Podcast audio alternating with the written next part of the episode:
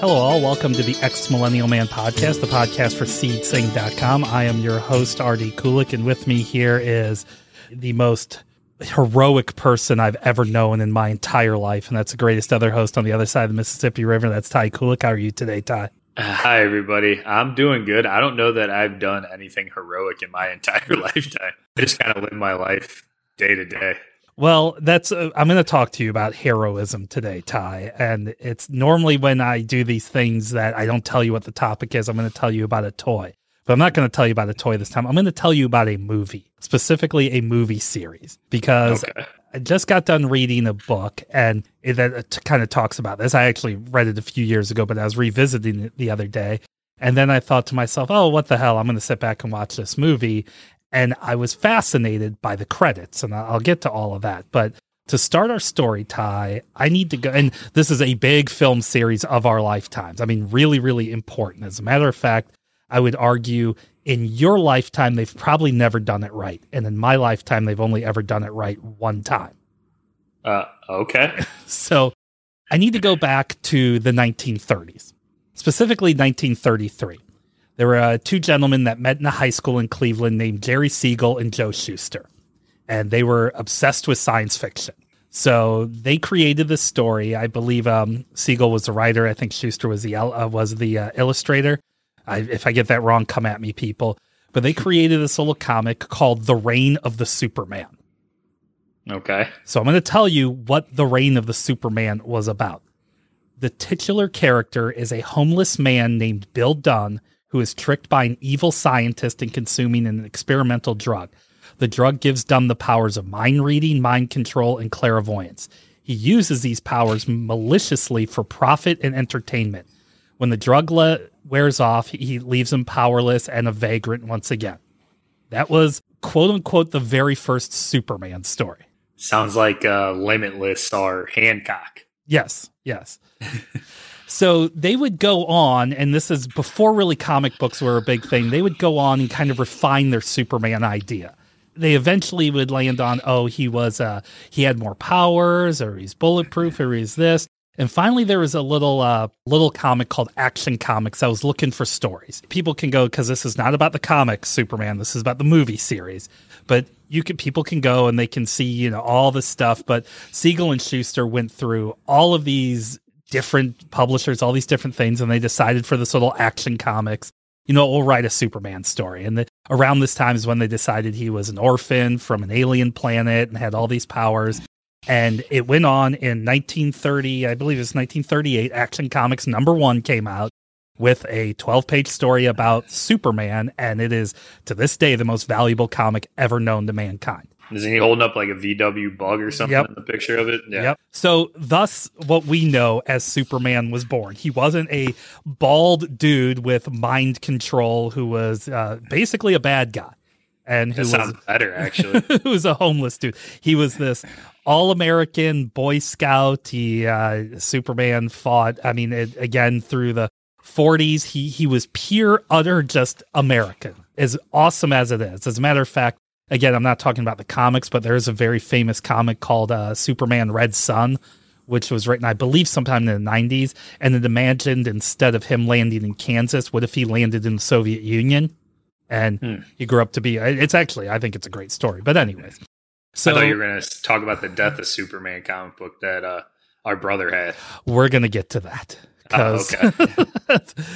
So, as a matter of fact, Ty, the second half, I am going to blow your freaking mind on two Superman movies we missed out on. One, luckily, we missed out on. The other one, it's a damn shame. But what we got instead was great.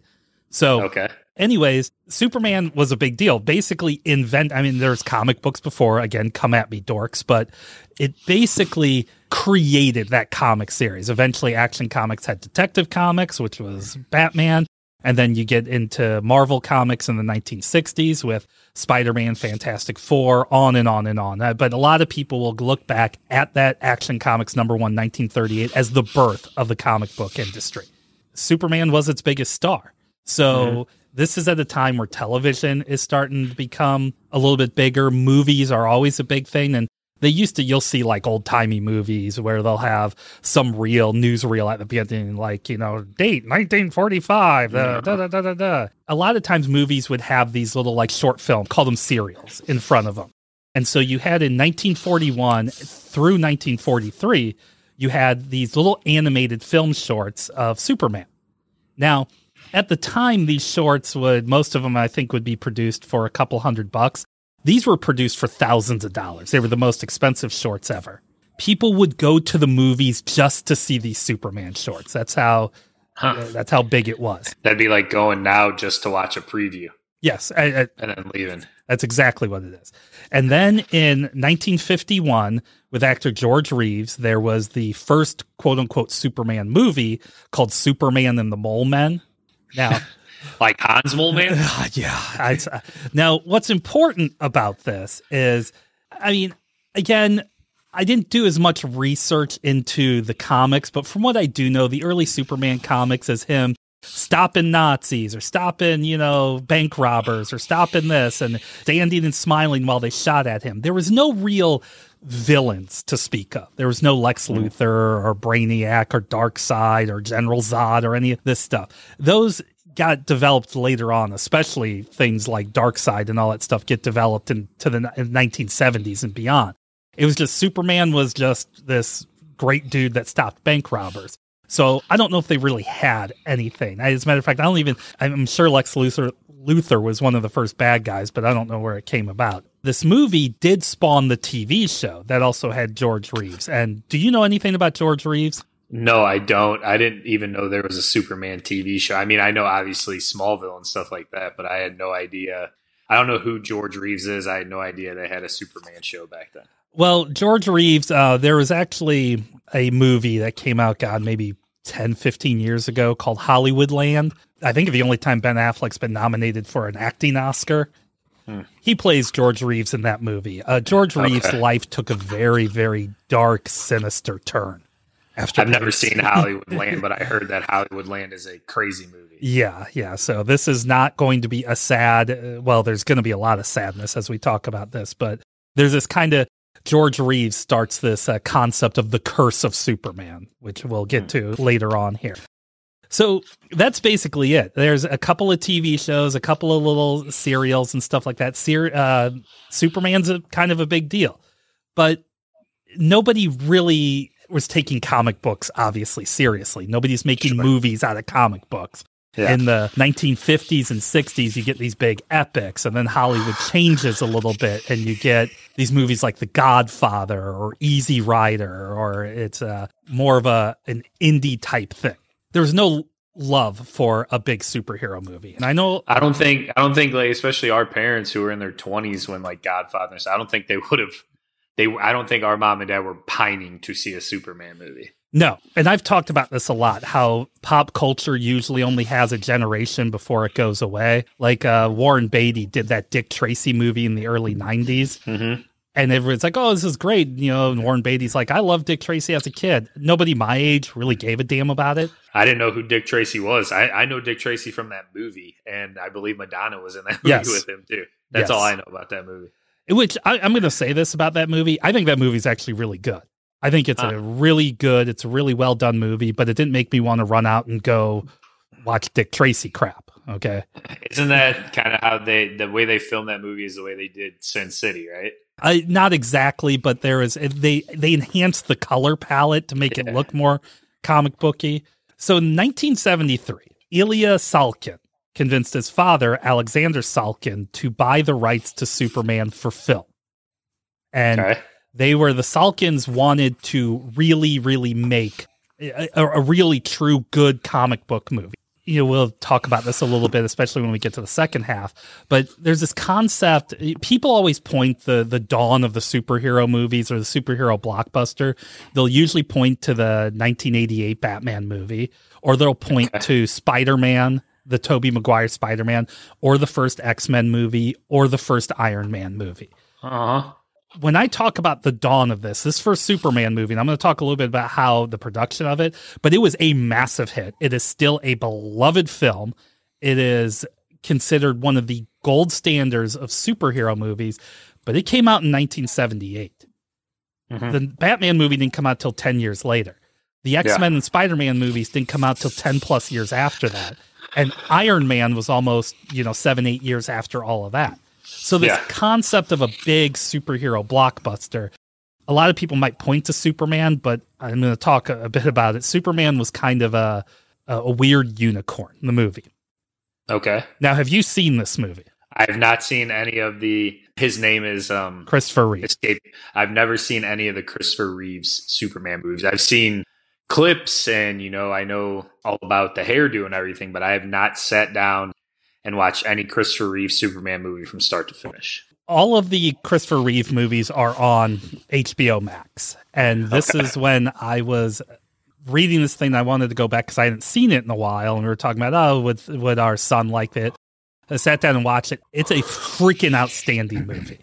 Is it? I mean, is it super long, like all superhero movies? It's like 2.5 hours long. Okay. But this movie should not be as good as it is. Okay. You talk about... Why do you say that? So let's talk about these Marvel movies, and everybody kind of comes down on them. We're recording this the week the Thor Love and Thunder preview came out. Well, and Doctor Strange 2 comes out a week from the day after this drops. A lot of people they talk about the Marvel movies being the machine. They're very, very, this is how you make a Marvel movie. This is how it happens. And you get the clothes and fedoras type guys going like, that's not real cinema. But you know what? I still sit down and watch a Marvel movie, and 9 out of 10 times they're enjoyable. They're fun. Well, I know it's not Marvel, but my wife and I last week just watched Spider-Man No Way Home, and that was fun as hell. Yeah. I enjoyed myself. So, these are meant to make money, okay? They're not meant to make you I'm not sitting there watching Moonlight, okay? Where I'm like going to sit and think about, my it's place. It's a great movie. Yes. Yeah. But again, I think Endgame's a great movie. I think Spider-Man No Way Home's a great movie. It's Spider-Man No Way Home is still the best movie I saw in 2021. It's funny to me, too, that you say stuff like that, too, because I've heard these same people who trash Marvel movies and blah, blah, blah, whatever, and multiverse, too much nonsense. They all love Everything Everywhere All at Once, which I love that movie, too. That's the best movie I've seen in 2022. Mm-hmm. But it's the same thing. It's just by A24 and an independent company, and it's cool to say that you like Everything Everywhere All at Once. I feel like it's become uncool to say you like Marvel movies, but I enjoy Marvel movies. So I'm going to go back to why Superman the movie should have never been as successful as it was, because it's production. So 1973, the Salkins purchase the rights. And this is, you're talking about essentially, this is an age where Disney doesn't look at Marvel or look at Lucasfilm or look at these things and say, okay, we're going to schedule the next 5 years. You're going to make this movie, this movie, this movie. This is, the Salkins are literally two people, father and son, sitting there going, okay, we're going to make a Superman movie. How are we going to do this? So they go out and they get all the rights in different places. And the big thing is, or they get money from different places. And the big thing is they got Warner Brothers to be able to back them up as a distribution. But essentially, it's these two people that are making this movie, okay? So that's wild. They go out, and do you know who Mario Puzo is? Yes, he wrote The Godfather, I believe. So he got hired by the Salkins to write the script for Superman and Superman II. They were going to be they were going to film them back to back. That would have ruled. Well, hold on. He did. As a matter of fact, you watch Superman and Superman 2. It says story by Mario Puzo. Okay. Now, but is that like how David Lynch did the first Dune movie, but he doesn't want his name attached? No. His name on it? No. Mario Puzo's very, very proud of what he did. And he got paid. So this is in the mid 70s. He got paid $600,000. Now, usually they say in scripts, in movie scripts, each page represents 1 minute. So if you have a 100-page script, you're looking at probably 100 minutes in the movie. Puzo's script for these two movies was over 500 pages long. Oh my God, that's too long for two movies. So a lot of different writers come in, and I know there's these weird rules. According to the Writers Guild, you can only have 4 listed writers. This thing went through rewrites of at least 6 to 10 different people. But and a lot of it, a lot of people said the thing, and again, Mario Puzo, The Godfather. A lot of people said they didn't like his script because it was too bad comedy. Like, you know, really? Yeah. Dudes, like a pretty lady walks by and Superman turns his head and then runs into a building or something. I mean, that's hilarious to me. So, and some they of the, did that in the recent Joker movie. He walks into an ambulance door. Yes. It makes no sense. Yeah. They have a writer. They paid him $600,000. It's going through rewrites. Now they're looking for actors and for directors. One of the first directors approached was George Lucas, who just came off American Graffiti and THX 1138, but he was committed to another film he was working on. Star Wars? Yes. The next person they approached was Steven Spielberg, but they were like, let's see how good his Big Fish movie does before we actually talk to him. That's a movie I watched recently. That movie rules. Oh, that's a great movie. Jaws is fantastic. So by the time Jaws comes out, they're like, the Salkins go to him like, will you do this? He's like, no, I've got this movie, Close Encounters, I need to do instead. He made the right choice, I think, personally. So at the same time, while they're doing this, they don't have a director yet, mind you. They're hiring actors, okay? They get Marlon Brando to play Jor-El, Superman's dad on Krypton, and they pay him almost $4 million plus a percentage of the box office. Good Lord. That's a lot of money. And I think he's in the movie for 12 minutes. Wow. Okay. Now here's so a couple of things. Now Marlon Brando has always been a problematic actor.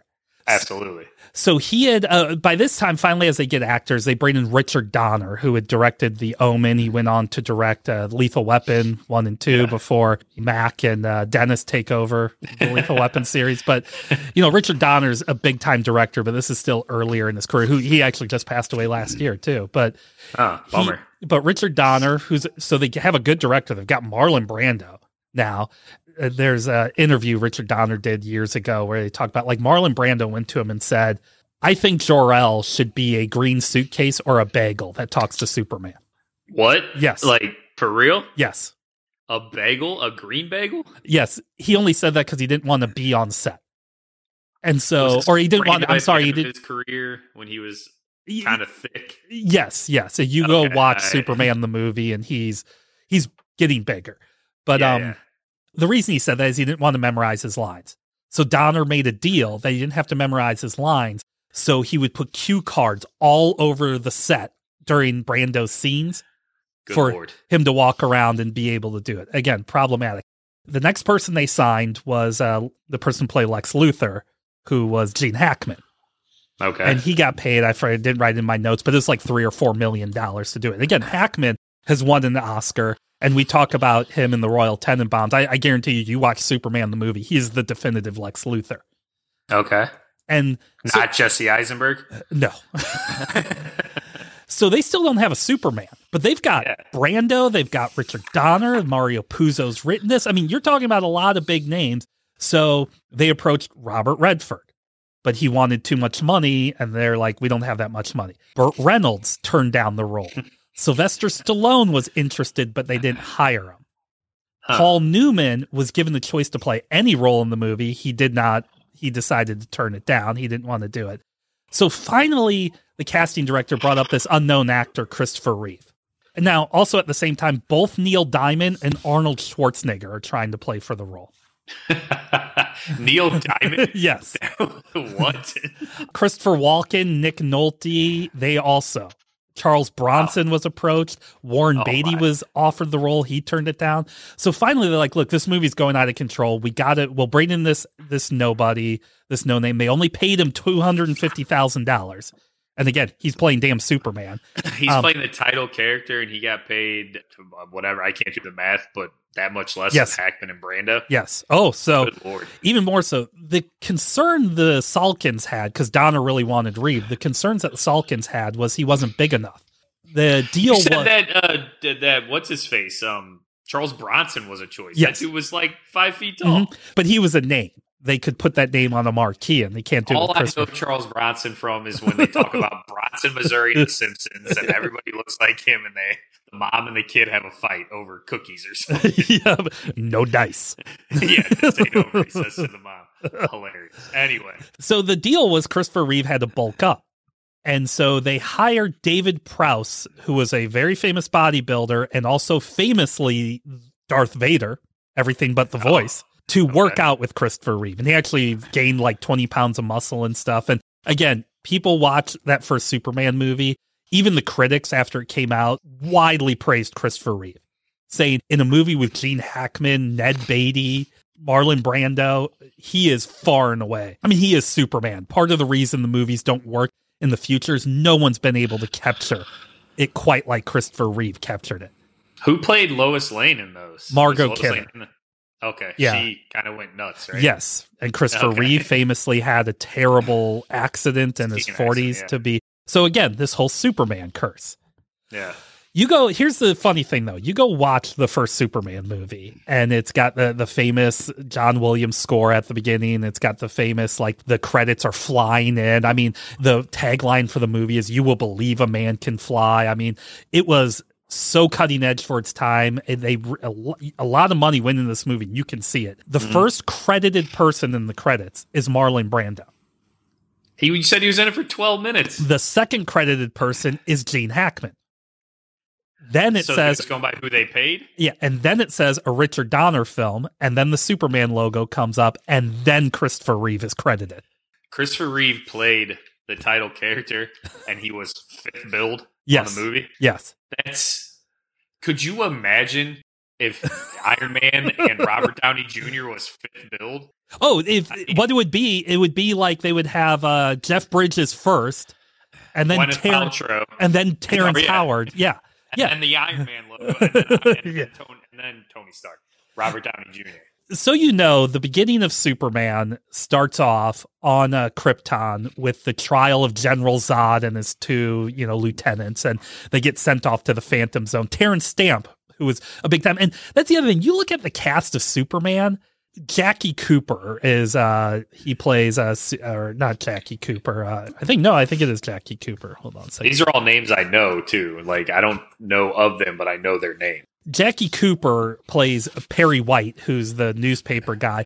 Glenn Ford plays Jonathan Kent, his Earth dad. These names, who is it? Maria Schell is in it. There's all these older actors who were massive. Like, they won Oscars or were nominated for Oscars in this quote-unquote superhero movie.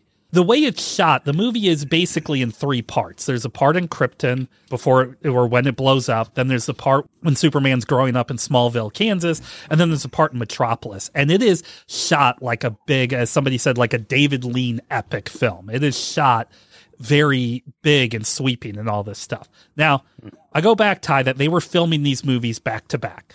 Okay? Oh, I didn't know that. Yes. So that's a big part of the story, because the first movie starts off with General Zod and his people getting imprisoned and going away, and then you never see him again.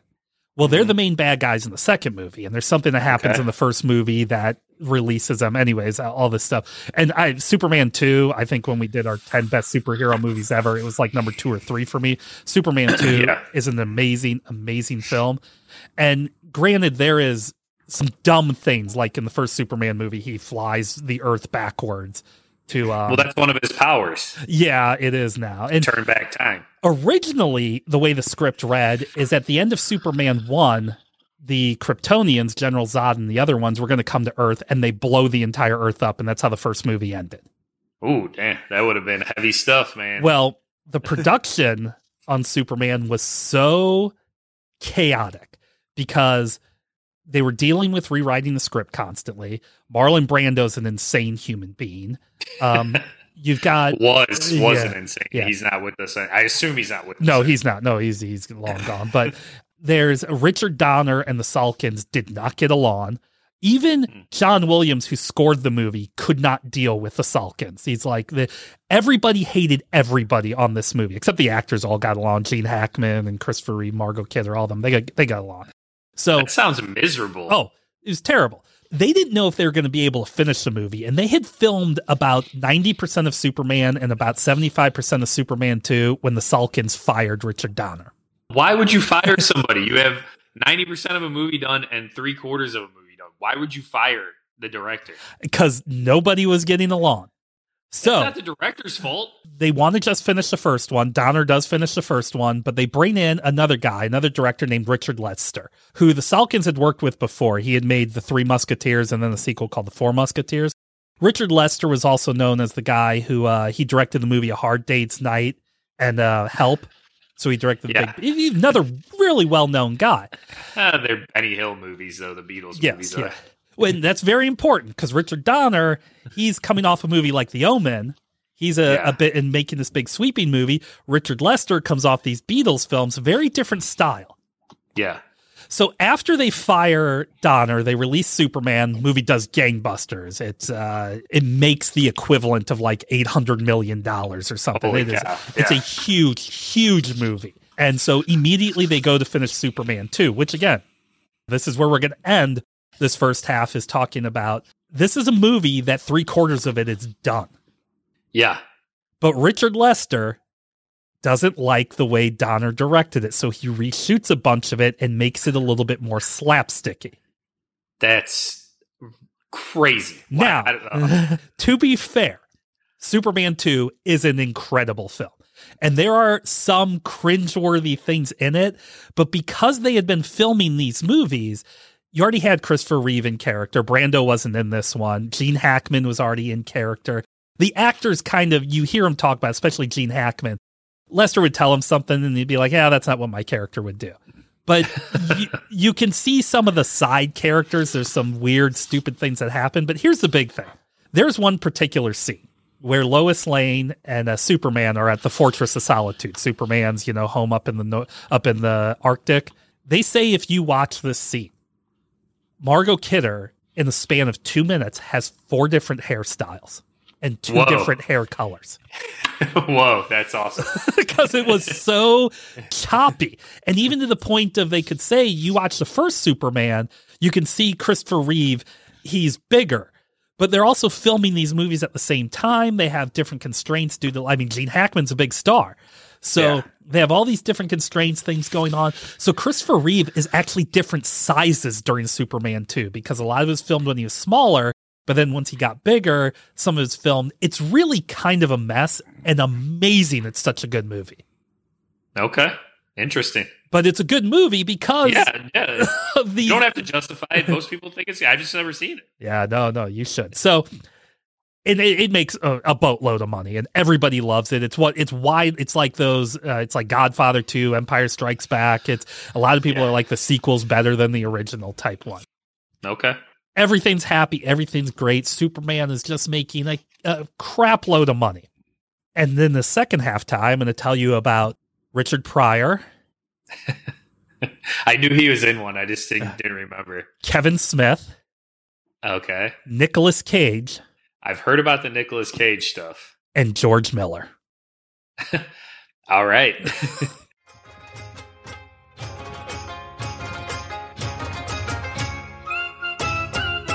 Hello all, this is RD, and I want to take a minute here just to talk to you about how you can support this great podcast, the X Millennial Man Podcast, all the work we do on Seedsing.com, and especially all the hard work that Ty does bringing you the sports knowledge and the pop culture knowledge that you just so deeply want, and how you can support me bringing you all the political knowledge that you definitely do not want. We have a Patreon. You can go to patreon.com and look up the X Millennial Man Podcast. And for just $5 a month, guys, we're going to continue to be able to give you all this great content, give you the things that we are also craving that we know we need. And then in addition to that, we're going to be launching a Patreon-only podcast called the X Millennial Man Political Report, where we're going to go through kind of more of a deep dive on my personal thoughts and other people's thoughts on what's going on politically around our country. That way we can keep the X Millennial Man as your place where you're going to go to find out all the most important things. Guys, we created this, Ty and I did, because me being from Generation X and he being a millennial,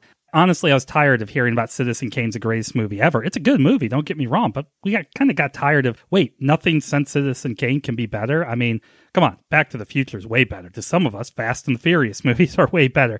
This is a place where we can talk about that stuff and where you're going to get that, again, not opinion, true fact of what is the greatest ever when it comes to music, sports, politics, all that stuff is seedsing.com and the X Millennial Man Podcast. So come on over to Patreon.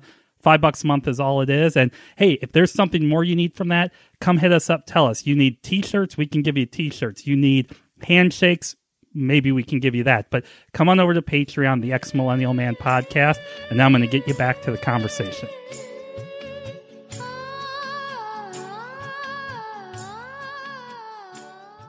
Okay, Ty, we left with Superman proving that superhero movies can make it. At least ones called Superman can make it. It's a big deal. Oh, yeah. Making tons of money. This is at an era, too, where we're sequel happy. We're on to Rocky 3 by now, where, I mean, hell, there was a sequel to Saturday Night Fever. We're into Empire Strikes Back territory. The idea is studios are looking for these serial movies because they just write themselves.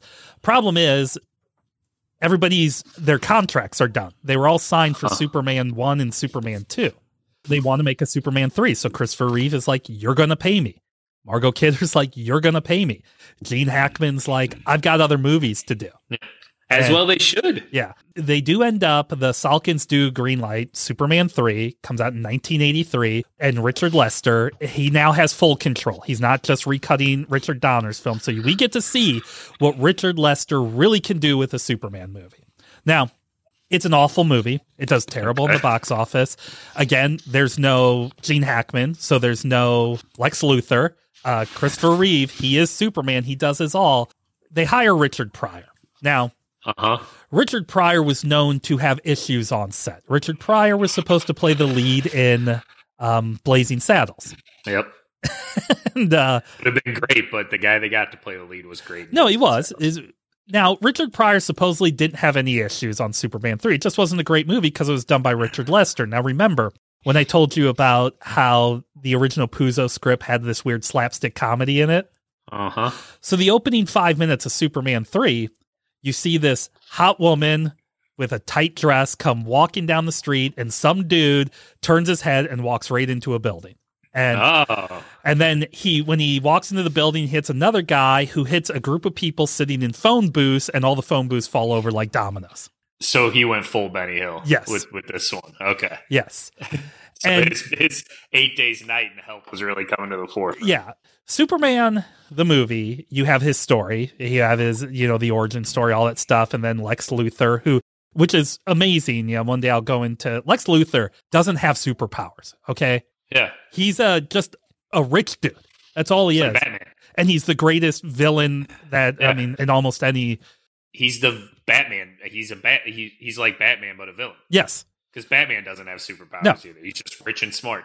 You have no Lex Luthor. And something that's really important to know is, okay, Superman doesn't have quite the villains gallery that a Spider-Man or a Batman has. He's got Lex Luthor. But then the next one a lot of people point to is this villain called Brainiac. Brainiac is like this. There's a lot of different versions, but the one most people would know, he's almost like a robot or a cyborg who it's, I would often say that is Superman's probably second greatest villain. There's also General Zod. So they've done those two big ones. You figure the third one, they're going to do Brainiac. No, it's some guy that buys the Daily Planet newspaper, turns it into a tabloid.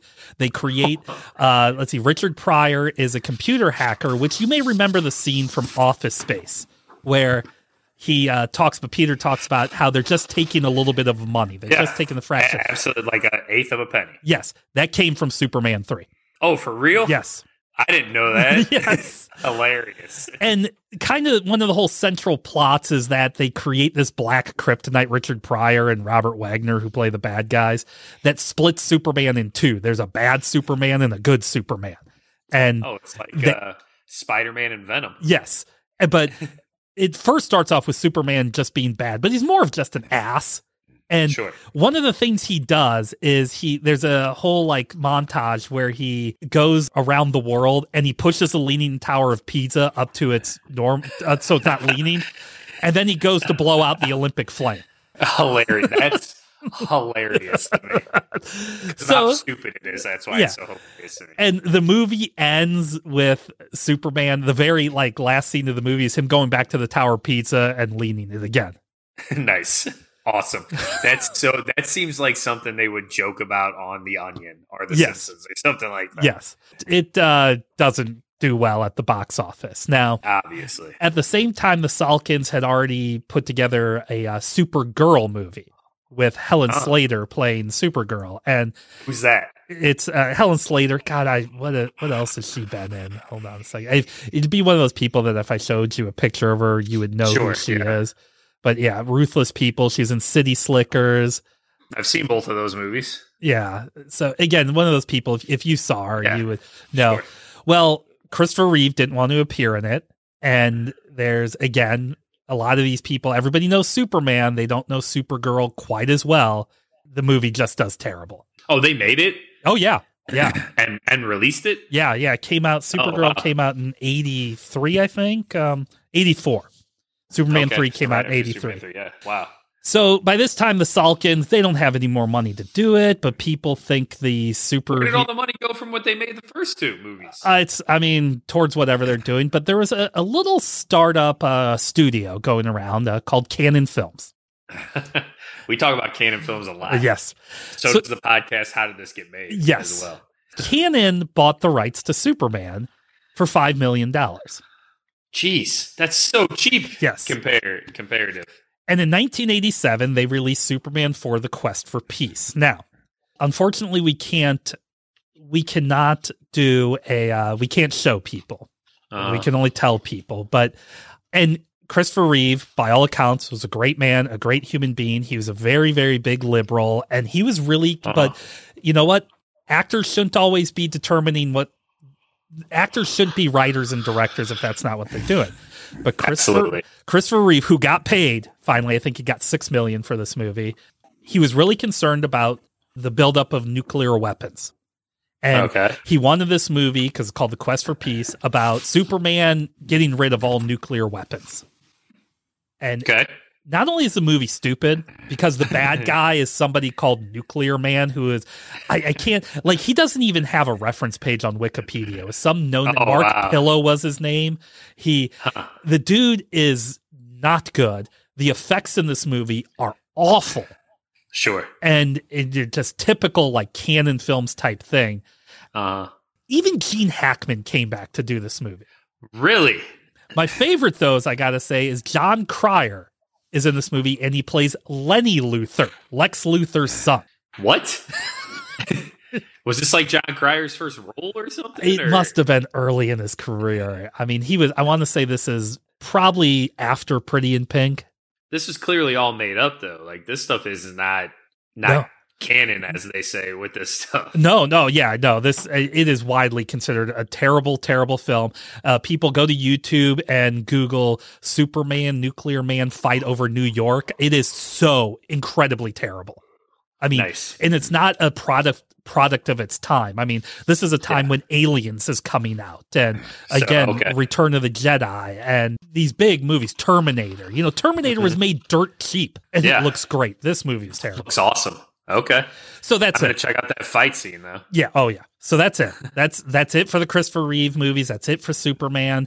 The very next year, Tim Burton's Batman comes out, and this concept of just these campy superhero movies is done. It's dead. There's no way it could do.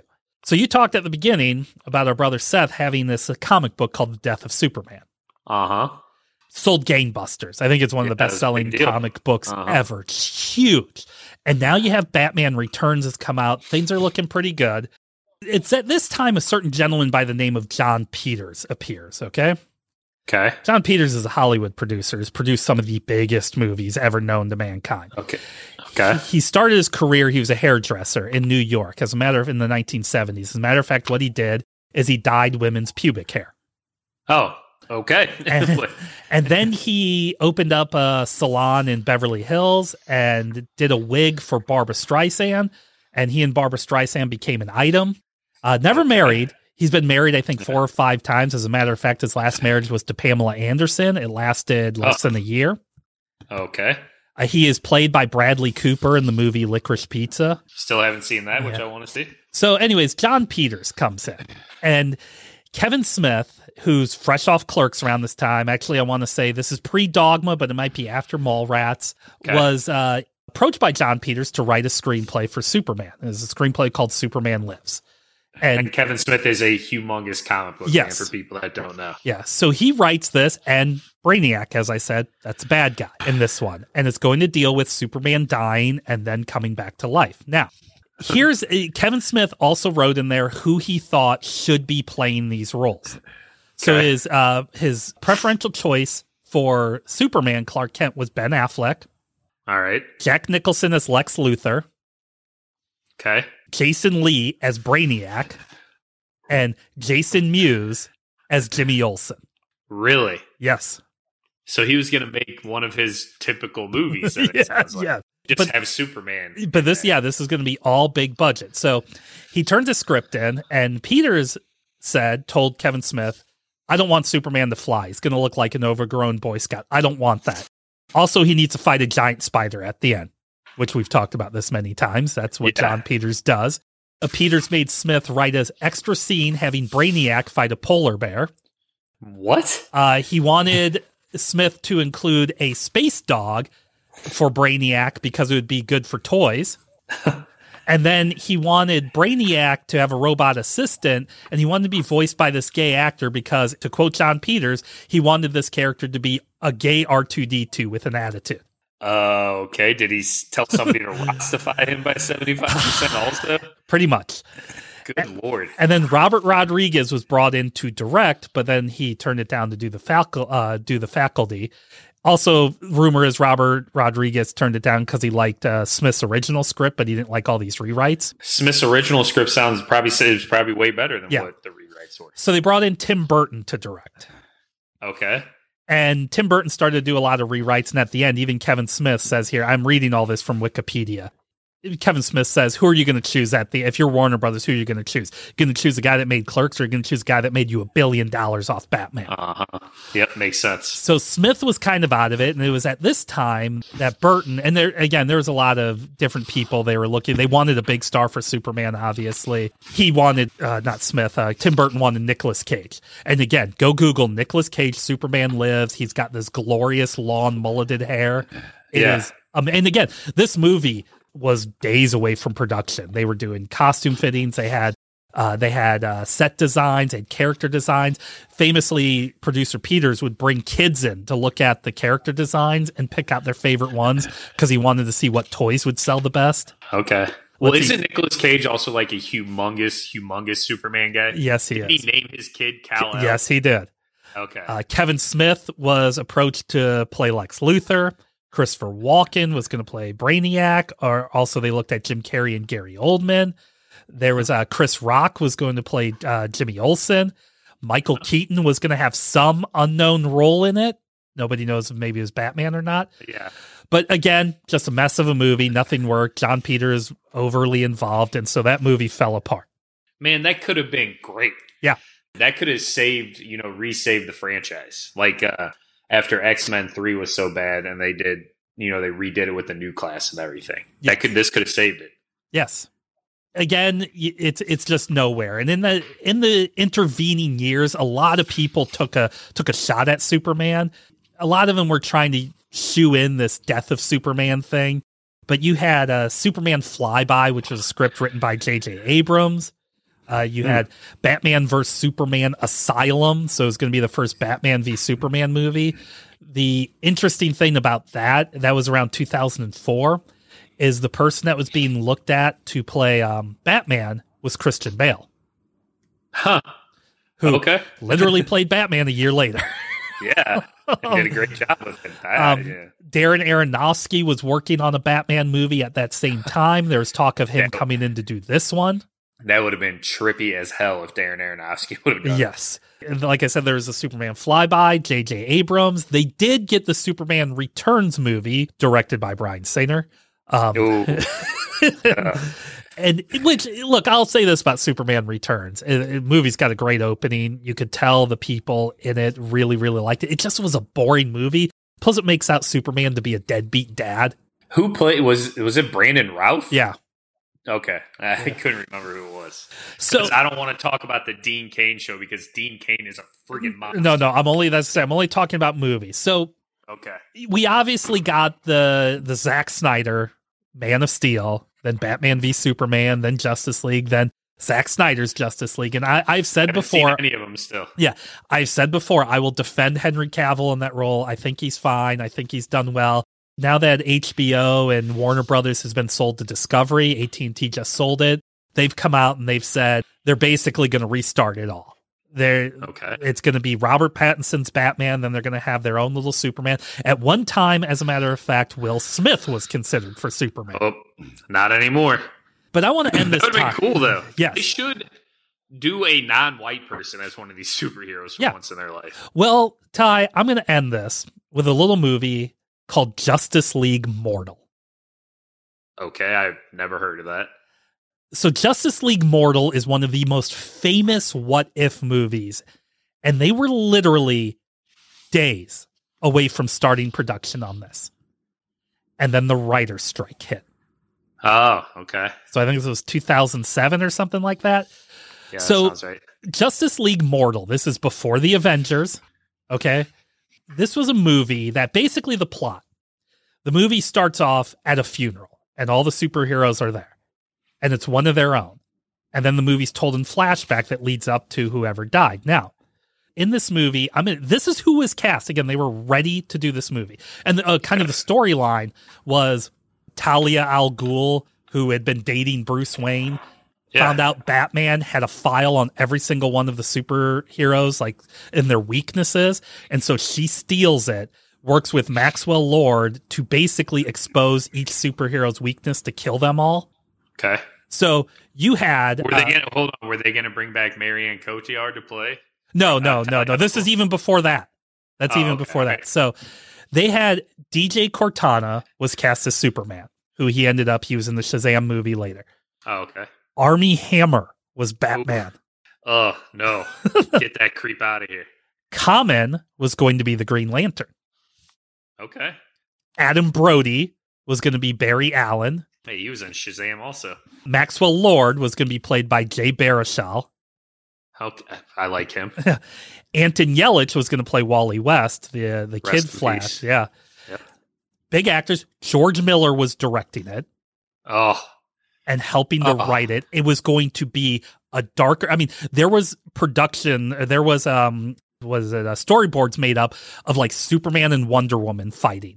And Batman eventually like breaks Maxwell Lord's neck. So this whole Batman never kills or whatever. And whoa! But so there was all this like super cool, incredible stuff. Big time actors signed on for this. It was going to be, like a huge, huge, huge movie. As a matter of fact, a lot of people think some of the production design went over to Mad Max Fury Road. Oh, really? And all this big stuff. But there was also weird crap, too. Like, at one point, the Flash and his wife are having sex, and the Flash like, phases through her. Oh. Sometimes, that's one of my problems with superhero movies now. And I even said this when we watched No Way Home, is, like, there needs to be stuff that needs to be cut that doesn't belong in a movie like that. No. And look, you're talking about this was in pre-production, okay? Yeah. And there were a lot of reasons. Like I said, the writer's strike had happened, and another thing that kind of killed this movie, honestly, was The Dark Knight. It's a good movie, though. Yeah, that's what I'm saying. People are like, are people going to really want to see a different Batman?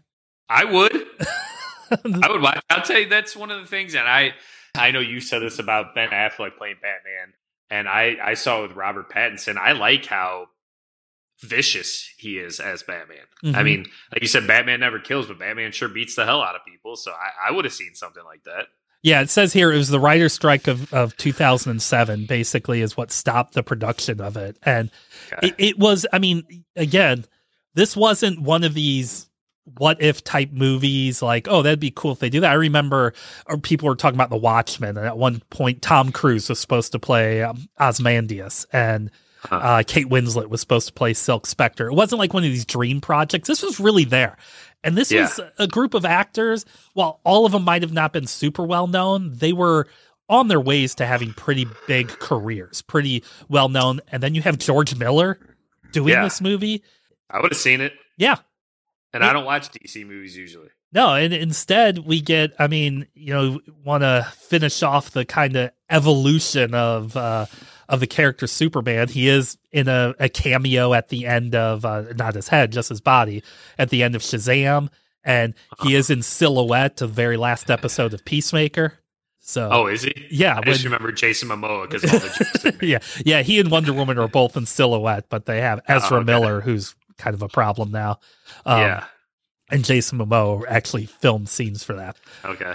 So that's it, Ty. That is the story of the Superman movie franchise, going from before you were born to movies that could have defined the genre into a lot of utter insane crap. And just kind of, you take the greatest superhero, and the biggest thing people complain about him is you just can't make an interesting movie with him anymore. Yeah, and like the Kevin Smith thing sounds incredible. And I am a Tim Burton fan, even though I don't think his movies lately have been that good. So I would have really liked to see that. But I also think somebody like Nicolas Cage, while it might not have been very good, it would have been intriguing as hell to watch him play Superman. But I'm curious from your perspective, because you have seen all these and you do watch DC movies. Do you prefer Christopher Reeve, or Henry Cavill or Brandon Routh? Like, who is your Superman? I know our parents would say Christopher Reeve, but no, it's Christopher Reeve. And it's the reason why. So this is what I've always said. I should have said this at the top. My wife does not care to watch. She's never seen him, the Zack Snyder Superman, because, to quote her, she says, I don't want to see Christopher Nolan's Superman.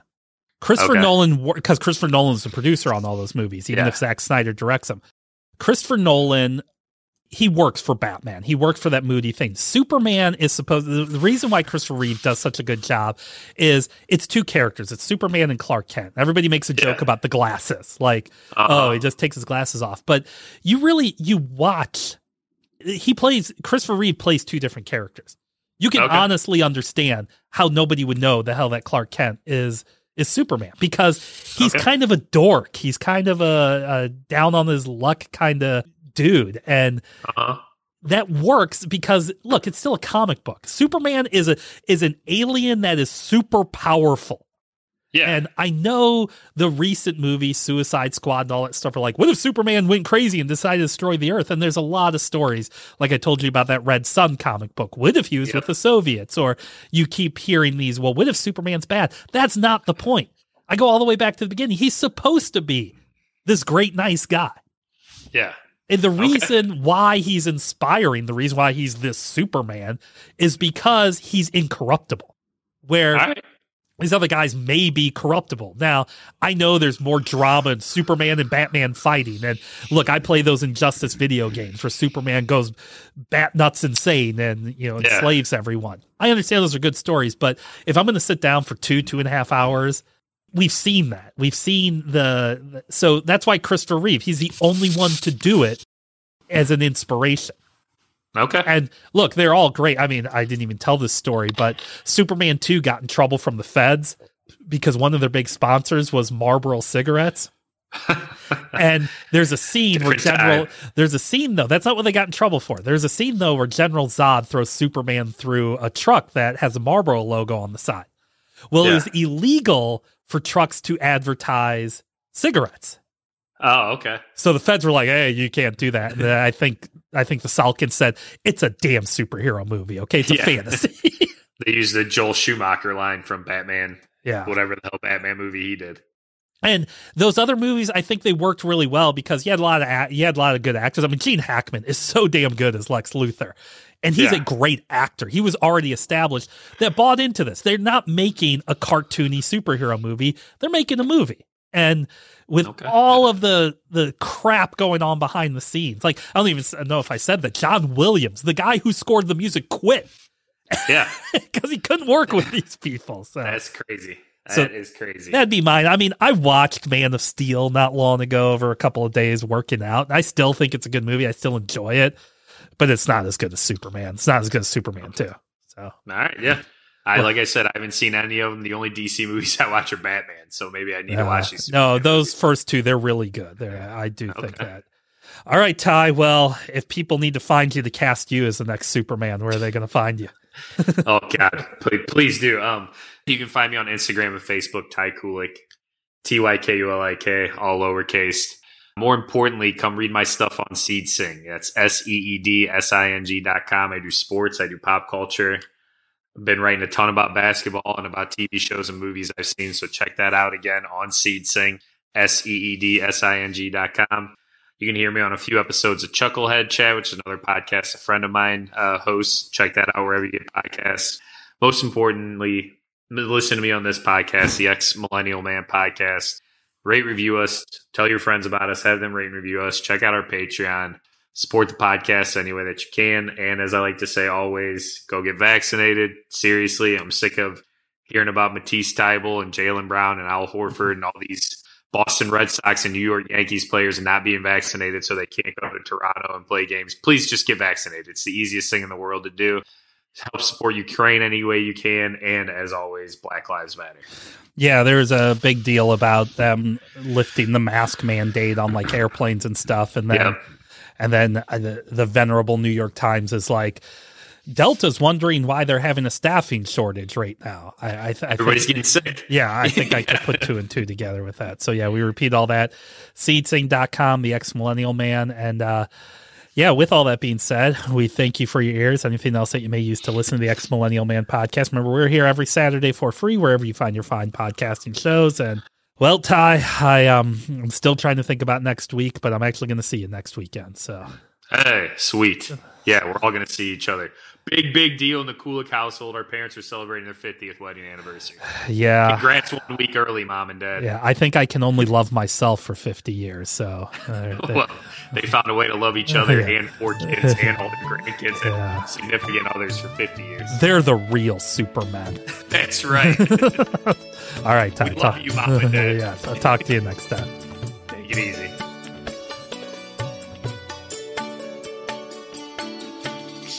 क्षणास पूजिले अथांग स्वप्न लोचनी कणा कणात देखिले तुझेच रूप दर्पणी.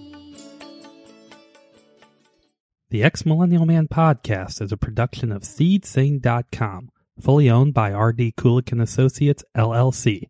Producers Ty Kulik and Ryan Kulik, adequately engineered by Ryan Kulik.